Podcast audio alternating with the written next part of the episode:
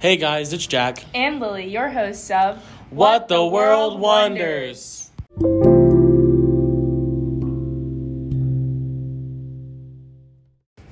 Today, on our Instagram poll between social networking and English class book choices, social networking won by 73%. So that's what we're covering today. So, what exactly is social networking and what does it include? Social networking's dictionary definition is the use of dedicated websites and applications to interact with other users or to find people with similar interests to oneself.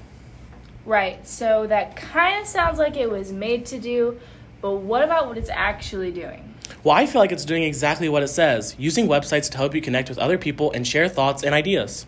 I personally think that social networking is a problem because it tracks every action that you take on the platforms, as well as causing mental health issues by breaking down teens' body image and tearing apart families. Well, I disagree because social networking provides a creative outlet, a good substitution for in person schooling, especially in times of the Rona, and also helps people stay connected, which strengthens day to day relationships.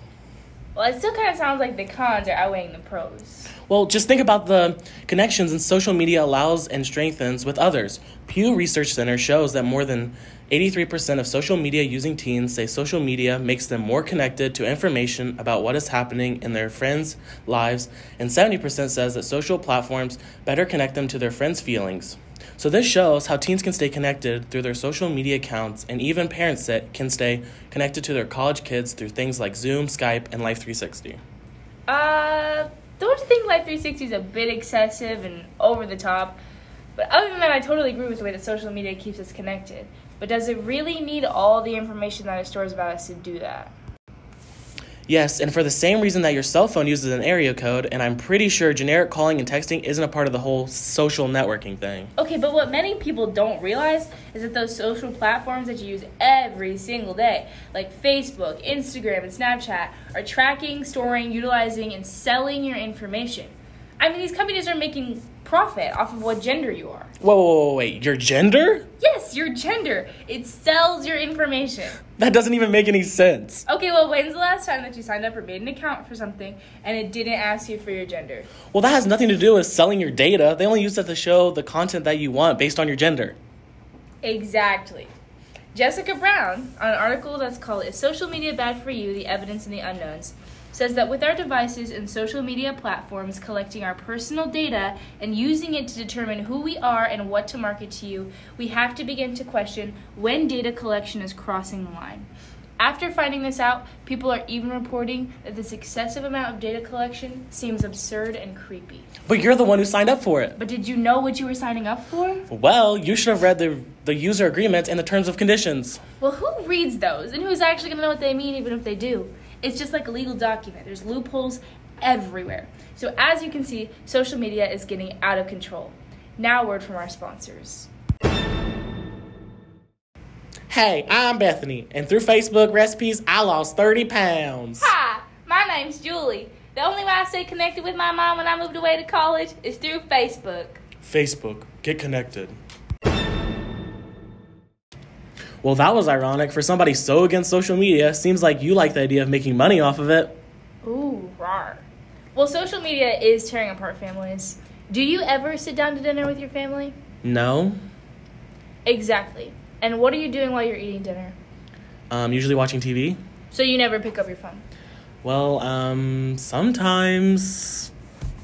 That's such a lie. I know you're on your phone while you're eating dinner. I mean, I guess.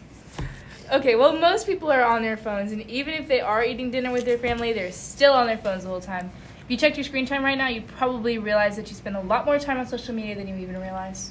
I still feel like that's irrelevant. When you look at all the good things social media has to offer, just look at what would happen to all the schools across the nation that are being forced to do online schooling. If they didn't have those social networking tools, they'd learn absolutely nothing, and that's completely unfair to them.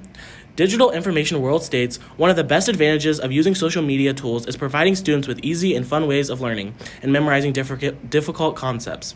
For instance, students can use YouTube, TED Talks, and different other tools to allow students to um, watch interesting or engaging videos anytime and anywhere. But then is it a tool for them or just a cheat sheet? How many kids in online school actually do their work and don't Google every single answer? Well, then how are they supposed to stay in touch with their teachers and know what they're supposed to be doing? I don't know, maybe email? Which is a form of social networking. Okay, yeah. But what can you say about the mental health of teens being absolutely shredded from social media? David Luxton on Social Media and Suicide says that the role that the internet, particularly social media, might have in suicide related behavior is a topic of growing interest and debate. Isn't that a little alarming to you? Well, that is kind of scary to think about. It's not the social media that's causing it, it's the people on social media. And even without social media, people can still be mean. But not all people are mean. Lots of people are using social media as an outlet for creativity. I see a ton of art and photography pages on Instagram and Facebook, literally every day. Mean comments aren't the only thing that people use it for. Well, I have never in my life seen an Instagram post that had photography or art that didn't have some type of mean comment or hate comment underneath it. Well, that's the people. Like, there, there's mean people everywhere, like every day, like in real life, not just on social media. Okay, but you still can see how social media can be seen as a huge problem. But you can also see how it's a good thing. I mean, not really, but you know, whatever helps you sleep at night. Okay, well, it obviously has its upsides. But more downsides. no, not more downsides. It's a great thing. No, but like I said, you do you. Anyways, the final question is what can we do about this very obvious issue? We can stop using social networking so much and start limiting our screen time. Or not, because it isn't an obvious issue. I was not finished. Don't be interrupting me like that. Okay, so then hush. You talk way too much. I think it's going to be the first and last episode of this podcast. Say less. Finally, something we can agree on. And what the world wonders, I didn't want to tell you that at first because you seem so excited, but the name sucks. Oh, the name sucks. Okay, well, your podcasting sucks. And that's why so many people are listening? Huh? Huh?